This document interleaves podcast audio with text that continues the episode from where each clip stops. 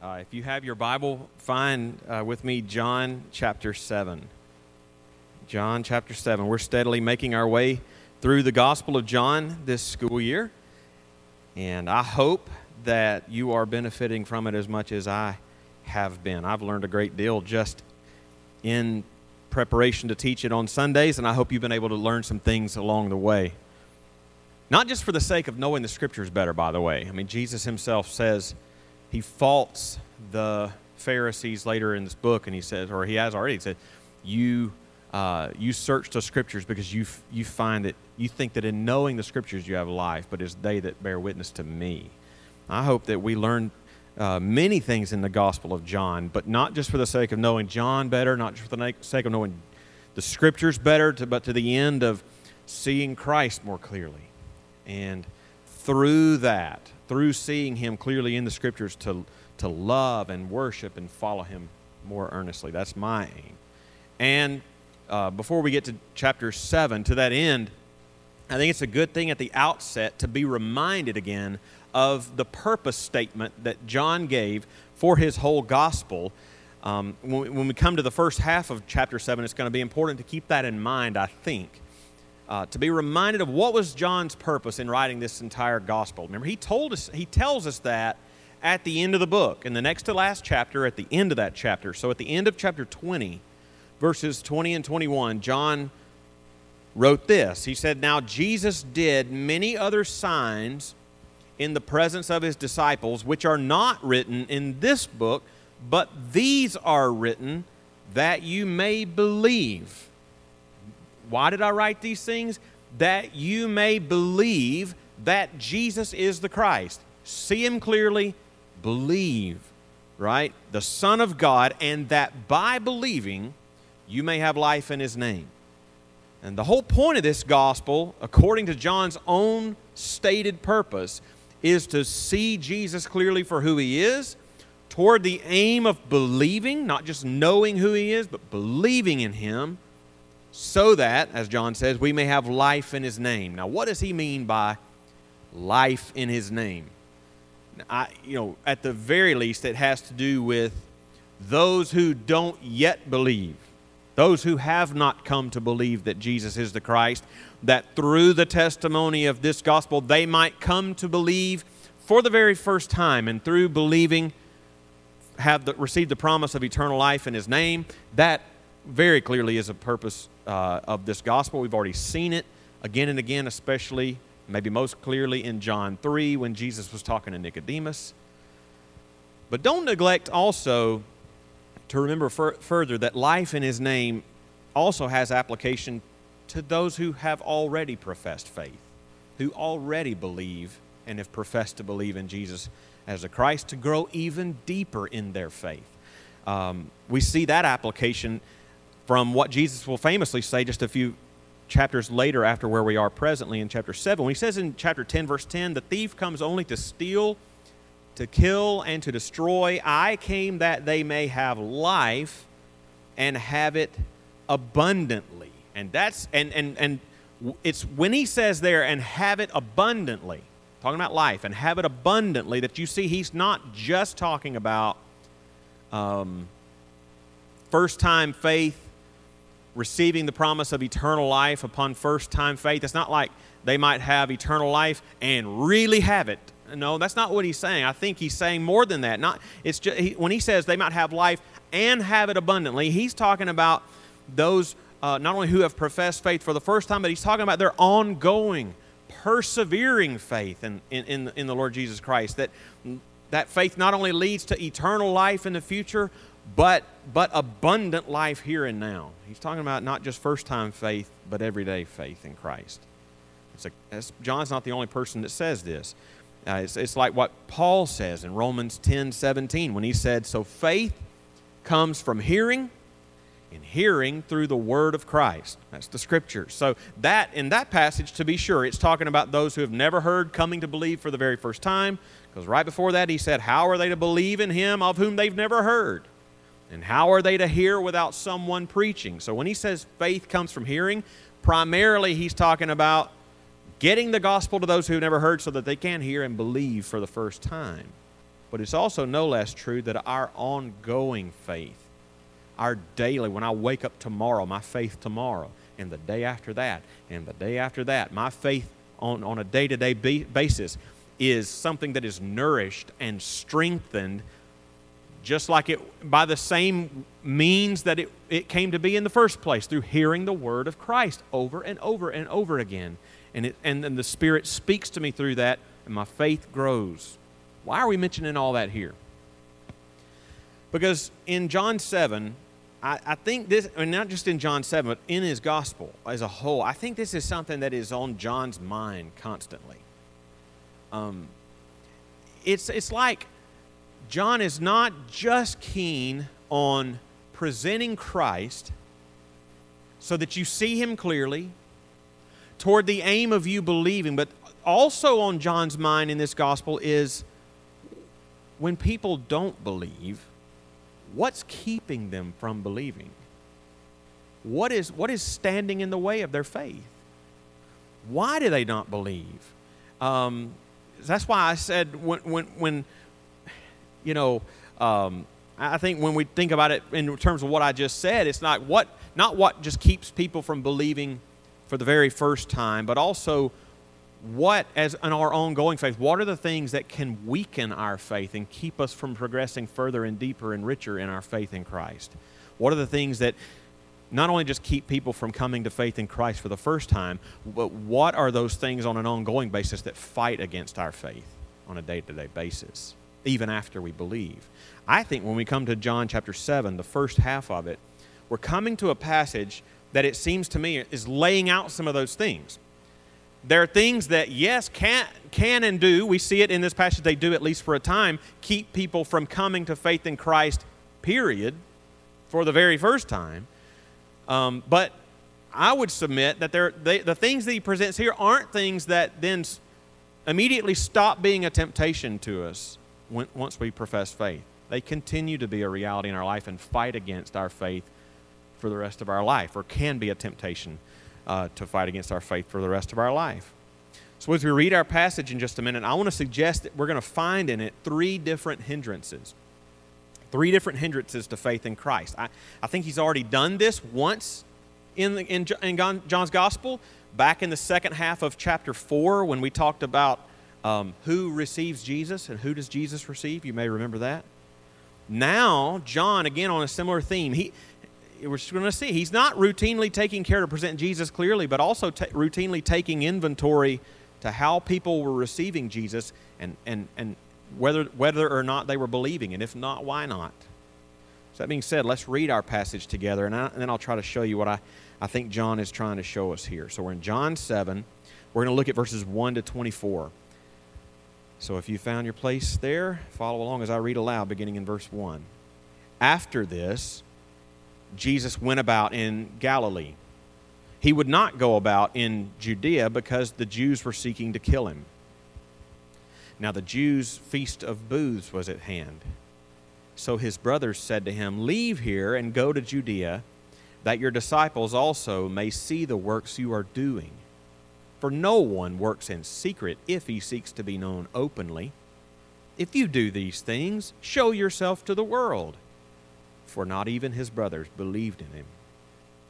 Jesus said to them, "My time has not yet come, but your time is always here. The world cannot hate you, but it hates me because I testify about it that its works are evil. You go up to the feast.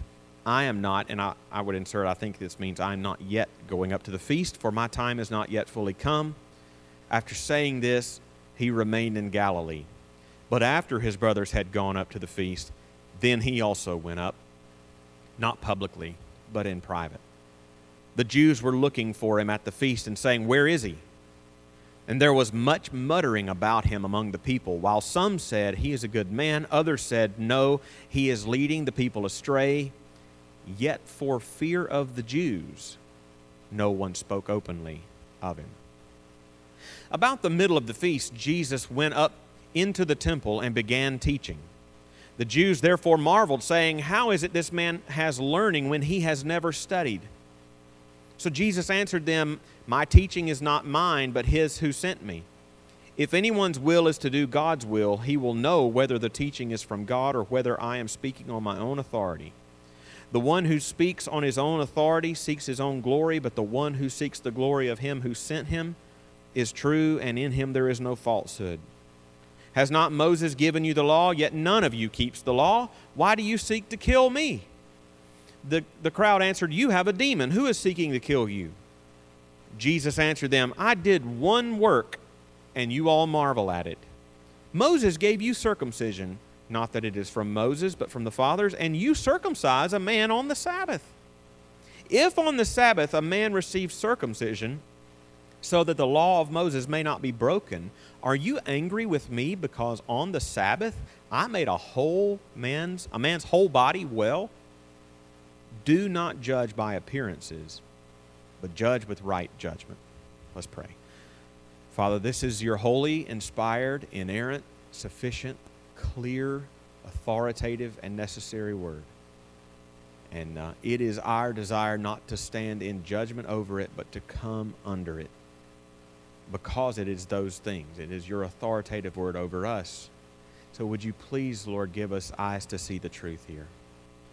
Would you give us minds to understand what John is saying, what Jesus is saying, what you are saying through John? Would you give us not only eyes to see it, minds to understand it, but hearts to embrace and love the truth here? Love Jesus through the truth.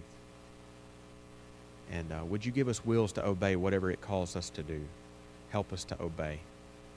Give me the help that I need to teach. Give us all ears to hear. I pray in Jesus' name. Amen. All right, maybe as we read the passage, I tried to slow down and pause with emphasis sometimes. You could kind of see for yourself what I was getting at earlier. Like I said, I think as you move through the narrative of this passage, you can see how John almost overtly at times points out why some people weren't believing, what kept them from faith. So what I want to do for just a few minutes is walk back through this passage and, like I said, see three different hindrances that I think he identifies for us, three different common hindrances to faith in Jesus that John at least very strongly alludes to here when not outright saying it.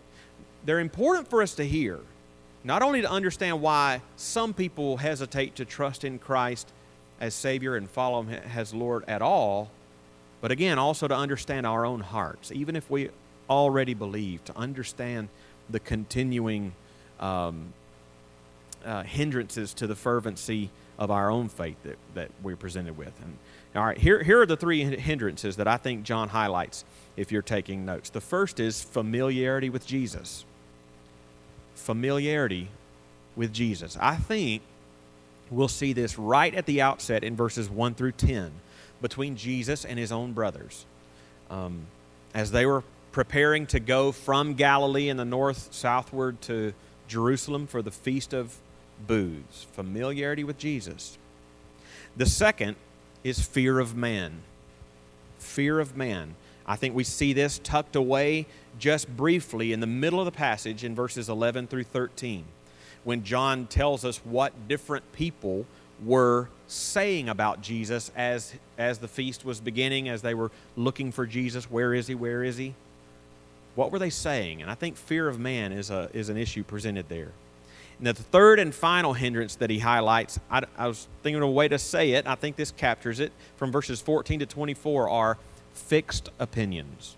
Fixed opinions about Jesus, about lots of things, especially the people here, especially the Jewish rulers, had fixed opinions about Jesus already before he ever showed up. They had already made opinions about Jesus in part by something that he had done months and months earlier, back in chapter 5. It kept them prejudiced against Jesus, so they didn't want to believe, and so they would not believe. Fixed opinions. So I hope, again, as we move through this passage, think about these things, keep them in mind in order to be, one, a better prepared witness for Christ as you go out and you share the gospel and people don't believe. It may give you insight into why some are slow to believe. I mean, there's nothing new under the sun. If fear of man was an issue then, fear of man is an issue now. If fixed opinions and prejudices against the faith and Jesus was an issue then, it is now. We live in the Bible Belt and cultural Christianity. If familiarity was a thing then, it's a thing now. So to be a better witness for Christ, be familiar with these things, but also, again, to search your own heart for these kinds of tendencies that might creep up in your own heart from time to time, keeping your faith lukewarm. So let's dive into the text and think first about the hindrance to our faith that familiarity with Jesus can be. We see it in verses 1 through 10. Look there with me. So we kind of saw in the last chapter, and like we've seen repeatedly in John's gospel, that John is always mindful to give the reader, you the reader, me the reader, timestamps and place information. He tells us in verse 1 that Jesus, he tells us where they were. Jesus and his disciples were still north in Galilee. Jesus had, you've got Galilee in the north and Judea in the south. Judea is where Jerusalem was, Judea and Galilee. Jesus and his disciples had been basically, for the most part, hanging out in the north up in Galilee for some time now because, remember, back in chapter 5 was the last time when he was really there for some time, and he healed that invalid man on the Sabbath, and the rulers didn't like it, and they were trying to kill Jesus even as early as chapter 5, verse 18, and so it was not, Jesus knew it was not his time to die yet, so he got out of there not to stir the pot unnecessarily. He went north to get out of the thick of things into Galilee, and he's been there ever since. So that's where they are. And it also tells us in verse 2 when this was happening. It says in verse 2 that the Feast of Booths was at hand. That's going to be a very important detail next week when we look at what Jesus says at the end of chapter 7. We'll come back, almost like we did last week with the Passover and Jesus' feeding of the 5,000. We'll come back to this detail next week to see the significance of the Feast of Booths when Jesus, for example, talks about living water. But anyway, at the very least, the fact that what I want you to get today is the fact that it tells us that it was the Feast of Booths means that what we're going to read about here in chapter 7 is 6 months after what we read about in chapter 6. Chapter 6, when Jesus fed the 5,000, walking on the water, it said the Passover was at hand. Feast of Booths was 6 months after the Passover, right? So we're talking about 6 months after chapter 6, which means we're even more, several months even earlier than that, possibly up to a year later from the events in chapter 5. It's going to come back and be somewhat significant in just a minute. So hold that time stamp in your head. But the Feast of Booths is at hand. And as far as the present setting, in verses 1 through 10, you find Jesus' brothers and his family getting ready to go make the journey down from the north in Galilee, down south into Judea to Jerusalem to observe the feast. In that day, I mean, it wasn't like just jump in your car and go. It would have been a big deal to travel anywhere, to travel some distance, and there was some danger involved. So often in that day, especially going to one of the feasts of the Jews, they would also often travel in a caravan together, right? They would carpool. It wasn't often, maybe not just their family, but maybe several from their community would travel together on the roads down to Jerusalem. And that's what's going on here. And as they were preparing to go, Jesus' brothers start talking to Jesus. And in verse 3, they tell him that in their opinion, he should go with them down to Jerusalem, leave Galilee and start spending more time down in Judea. Why? They say in verses 4 and 5 that if he is who he says he is, then he should, as they put it in at the end of verse 4, show yourself to the world. Why were they saying this? Well, maybe you could put a more positive spin on this. Why would they be urging Jesus to show himself to the world? Don't spend all your time holed up here in Galilee. Go down to Jerusalem where stuff happens and show yourself to the world if you really do these things. What kind of positive spin could you put on that? Well, maybe some part of them knew the truth about him.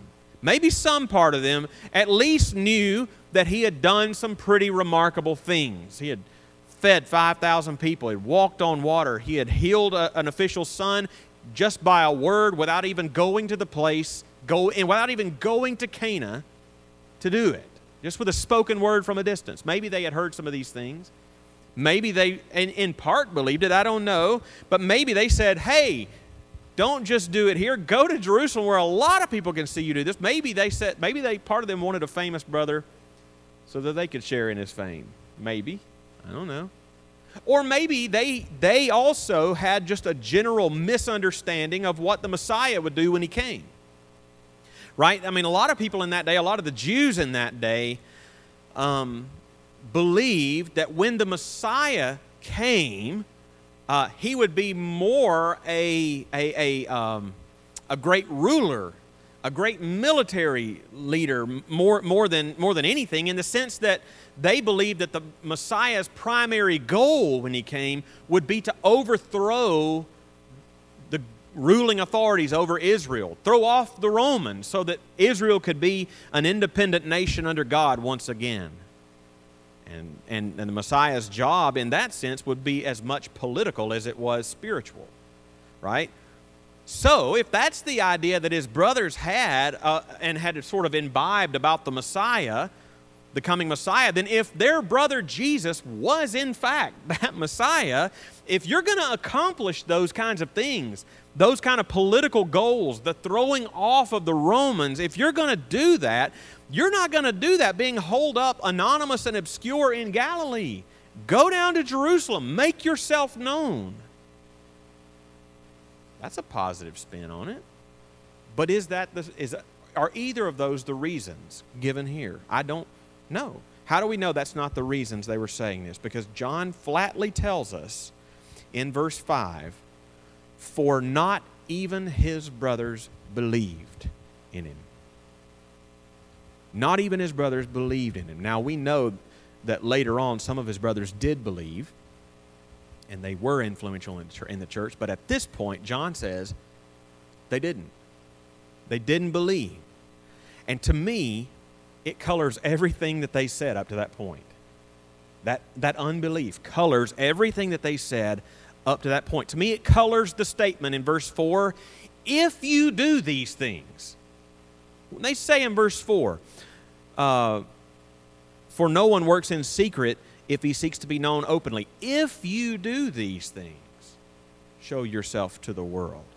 I mean, they didn't really believe it. Verse 5 says so. And so they believe. Here's how I would interpret that then. Reading between the lines from what is stated, I believe that they believed he's staying in Galilee, and he's not making himself known in Jerusalem because he's not really who he says he is. He's afraid to make himself known in Jerusalem. Jesus' brothers think that going to Jerusalem would expose the truth about him. And their rejection of him there, the people's rejection of Jesus there in Jerusalem, which his brothers anticipate, in their minds would validate their suspicion about him. If you're really the Messiah, go to Jerusalem. They'll accept you. They're wrong. They believe rejection of him would prove that he's not the Messiah. Jesus calmly tells them in verses 6 and 7 that actually they would reject him if he goes, as they imply, but that would not at all prove he's not the Messiah. It would only prove that they don't understand who the Messiah is. They don't understand what the Messiah was coming to do. So he tells them to go on to Jerusalem with the caravan, and he's going to hold back a little while. I think that's what it means when he says, I'm not going up to the feast. It's not like Jesus was lying to them. I'm not going. Psych, I'm going. I don't think that's what he was doing. I think it means I'm not going yet. I'm not going with you. I think that's clear when John explains in verse 10. He says Jesus chose to go not publicly, but privately. If he had hopped on with the caravan, and there's a bunch of them going together, and they're going to ride into Jerusalem together. That's quite an obvious and public way of coming into Jerusalem. Jesus didn't want all that. He wants quiet. But why were Jesus' brothers so cynical? Why did they not believe? The most likely explanation is that they were so familiar with him. They had grown up with him. They had lived with him. And it was simply inconceivable that this could be true of him. In Mark 3:21, his brothers think and actually say that they think that Jesus was out of his mind.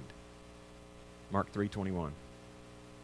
To say the things he was saying, you are out of your mind, Jesus. They were no different than the others in Jesus' hometown who also didn't believe. Familiarity breeds contempt. It can. They were around Jesus, heard Jesus all the time, were probably tired of Jesus. And they didn't want to see anything special about him. They didn't believe because they didn't want to believe. It kept them from seeing. I think, like I hinted at earlier, I think this is a particular danger in our part of the world and cultural Christianity. I think increasingly cultural Christianity is crumbling, but I think that's a good thing. It can be a good thing instead of a negative thing, because cultural Christianity is just this sort of veneer of Christianity over a culture.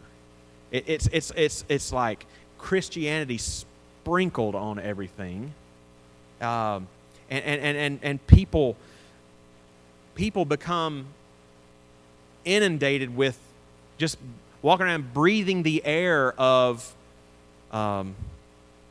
Christianity, kind of, but not really. I mean, like, it's like, so when you tell somebody about Jesus, it's like they've heard enough to inoculate them. And they've heard it all before. Nothing to see here. Move on. Familiarity can be a dangerous hindrance to belief. The same can be true of those who already believe, who have already professed faith in Christ, in the sense that we hear truths enough that if we're not careful, the wonder of them becomes lost on us. And the depth of our worship is compromised, as well as the urgency and the joy of our obedience. The antidote for us as believers is not to read less Scripture, lest I become too familiar with them. It's not being less faithful to meet together with other believers in the church, for fear I might become too familiar with it. The antidote is to ask the Holy Spirit to continue to work in your heart as you continue to give yourself faithfully to these things, so that your familiarity with Scriptures and your familiarity with Christ is no longer a hindrance, but a strength. That's the problem, that's the hurdle that Jesus' brothers could not get over. But as we keep reading the story, I think familiarity isn't the only hindrance to us presented here. There are a couple of verses right in the middle of the passage that show us also that fear of man can be a hindrance to faith. So as Jesus went on down to Jerusalem by himself for the feast, his brothers would have gone down ahead of him with the rest of the people. He didn't want to make a public entrance. By the way, he didn't want to make a public entrance here like he would in just a few months later at the next Passover, when he comes in and you've got the triumphal entry and people are waving palm branches and singing songs to him. Yeah, he's not afraid of public entrances per se. It's just not time for it yet. The next time he comes to Jerusalem, it's going to be straight up public and you can't miss it, right? But not here. We're told, and we're told that he came in privately, and in verse 11 that the Jews were looking for him at the feast. They probably were thrown off, like, I see his brothers, where's Jesus? You know, they don't see him. Where is he, they say. So you can see why Jesus chose to go in quietly alone. But what I want us to focus on is what John then tells us in verses 12 and 13. There he says, and there was much muttering about him among the people, while some said he is a good man, others said no, he is leading the people astray, and John can't just report the facts. He says, yet for fear of the Jews. He gives the reason. For fear of the Jews, no one spoke openly about him. Now, clearly, when he says there, for fear of the Jews, he means the Jewish rulers, the Jewish spiritual leaders, because those muttering these things would have been Jews also, right? But here, John just comes out with it and says that it was for fear of the Jews. It was for fear of the Jewish rulers that they muttered things about Jesus, but they dared not take a principled stand about him because they feared the repercussions they would face. Later in the chapter, in verse 32, it says the Pharisees heard the crowd muttering these things about him, and the chief priests and the Pharisees sent offers to arrest Jesus. So the possibility of repercussions was real. Like, they weren't afraid of a figment of their imagination. They saw they were really trying to arrest Jesus, and they didn't want to be arrested. They saw they were trying to kill Jesus. They didn't want that. They were afraid of it. They knew there would be repercussions for coming out in favor of Jesus, for professing belief, for saying anything more than, he's a good man. Professing faith in him and following him as a disciple. And you can see how the fear of man in that way is a real hindrance to saving faith in Christ. Why is fear of man in that way a hindrance to saving faith in Christ? I think the main reason because it never looks squarely at Christ. It never looks squarely at Christ. It looks at that which you fear. It looks at yourself and your fear. Jesus is only at the edge of the picture. And until we look squarely at Jesus and consider deeply who he is, those things that we fear will continue to bear a heavy weight on us and will continue to have a real merit in our minds. But if we can look squarely at Jesus and we can see Jesus clearly and consider the truth of his claims, from that moment on, any fear we might otherwise have will not outweigh the fear of God. When we have really considered Christ deeply in our own hearts and minds, the Holy Spirit will produce in us the same boldness that he gave to Peter and John. Think about that. Just take Peter for example. Prior to Jesus' crucifixion, Peter 3 times in one night, I don't know him, I'm not that guy, I don't know him, I've not been associated with him, afraid. Same Peter, day of Pentecost, or after the day of Pentecost, filled with the Holy Spirit, we must obey God rather than men, even under physical threat. Fear of man is a real hindrance for faith for a lot of people, but it is also a hindrance to our faithfulness and obedience to Christ, even after we profess faith in him. But the antidote is the same. Think deeply on Jesus. Look squarely at him. Keep your eyes fixed on Jesus, the author and perfecter of our faith, who for the joy set before him endured the cross. We're to follow him. Consider what you profess to believe. Fear of anything else over Christ is utterly irrational. And with the help of the Holy Spirit, we don't have to listen to that fear. But there is one more hindrance to faith that I want us to consider quickly, and that's what we find in the remainder of the passage in verses 14 to 24. And try to summarize what the hindrance of faith is here. I've simply called it fixed opinions. Fixed opinions about Jesus. Fixed prejudices about him. I think that pretty well summarizes what we see in these last 10 verses. It's in these verses that Jesus, now in Jerusalem, makes himself known at the feast. And in the middle of the feast, Jesus goes into the temple and begins to teach in the middle of everybody. We're going to see more about that teaching at the end of the chapter next week. But he's in the middle of the temple now, and he's in the middle of everybody teaching, and the following verses, verses 14 to 24, really stays focused on the Jewish rulers. The focus stays on them, the ones who were trying to kill him. We've seen Jesus' brothers and what kept them from faith. We've seen the people in Jerusalem and what was keeping them from believing. And now the focus turns to the third group, the Jewish religious leaders and what was keeping them from believing. And I want to focus specifically on three verses mainly in this last part of the passage.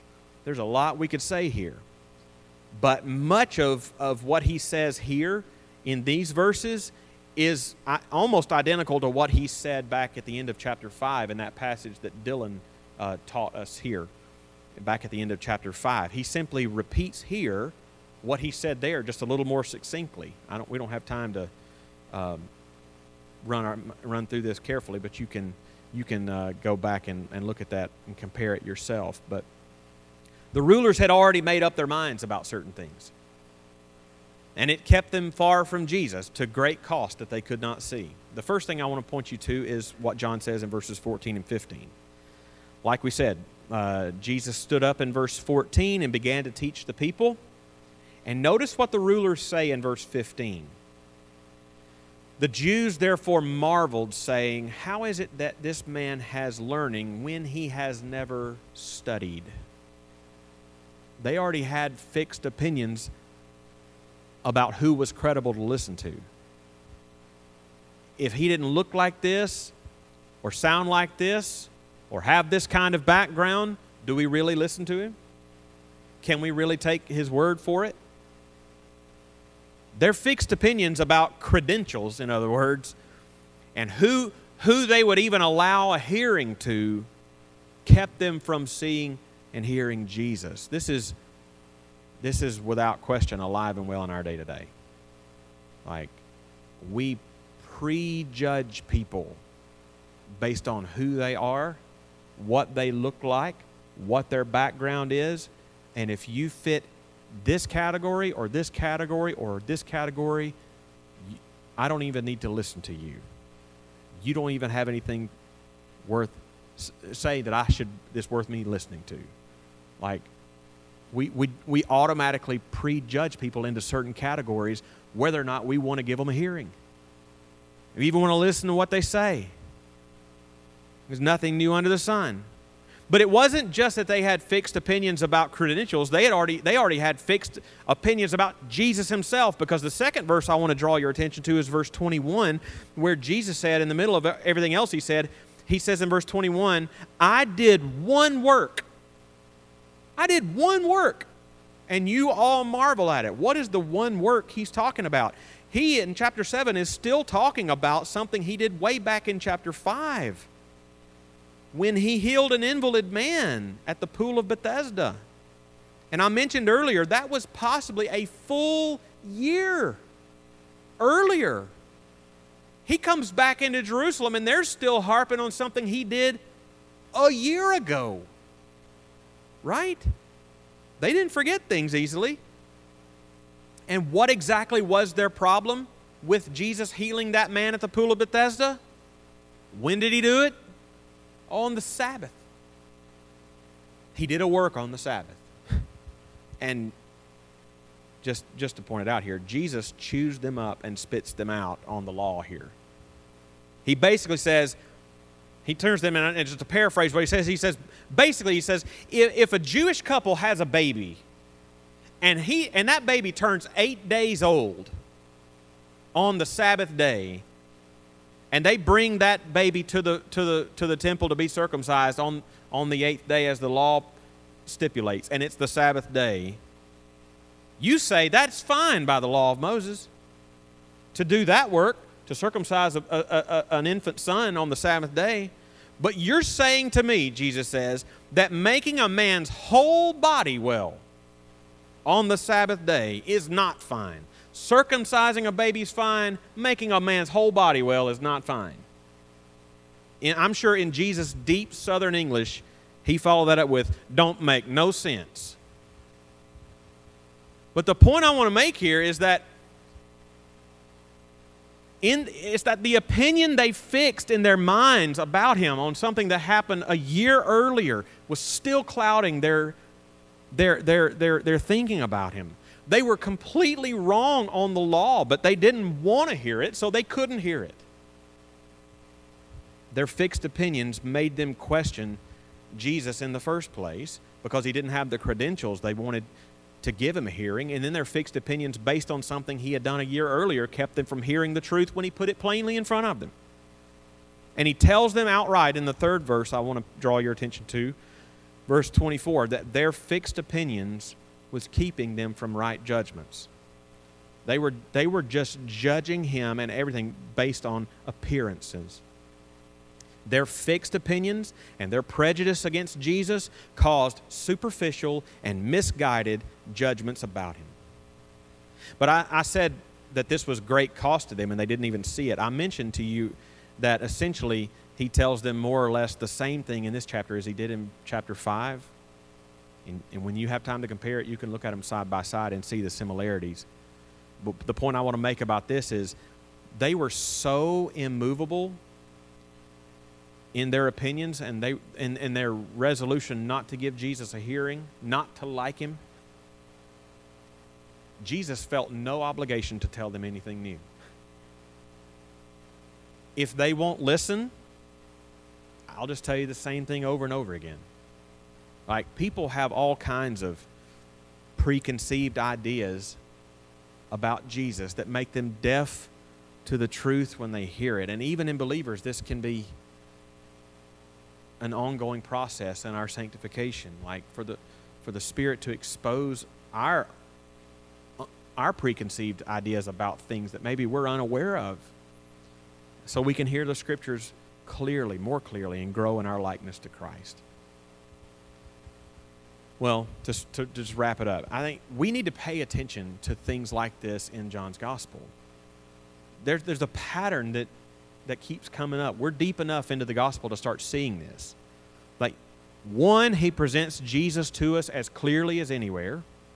Two, he urges the reader to believe and find life in Christ. But three, he makes clear again and again all the different things that keep people from believing. Maybe if we're aware of what stands in our way, we can examine our own hearts and help people examine theirs to come to faith in Jesus. But I find passages like these helpful for believers because these things that we've seen still creep up in our own hearts. They plague our faith. Familiarity, fear of man, fixed opinions and prejudices. We need to pray that the Spirit will break us of those things as we follow hard after Christ, the Christ we profess to believe and trust. Let's pray. Father, thank you so much for this word, and I pray that you will help us take what we learn here, not just to be better witnesses of Christ as we go out and bear witness to the gospel with unbelievers, but also to examine our own hearts, because these tendencies don't just exist in the hearts of unbelievers, but they continue to exist in some measure in our own hearts that we, with the help of the Holy Spirit, still have to kill in our own hearts. So help us to think critically about these things. In Jesus' name, amen.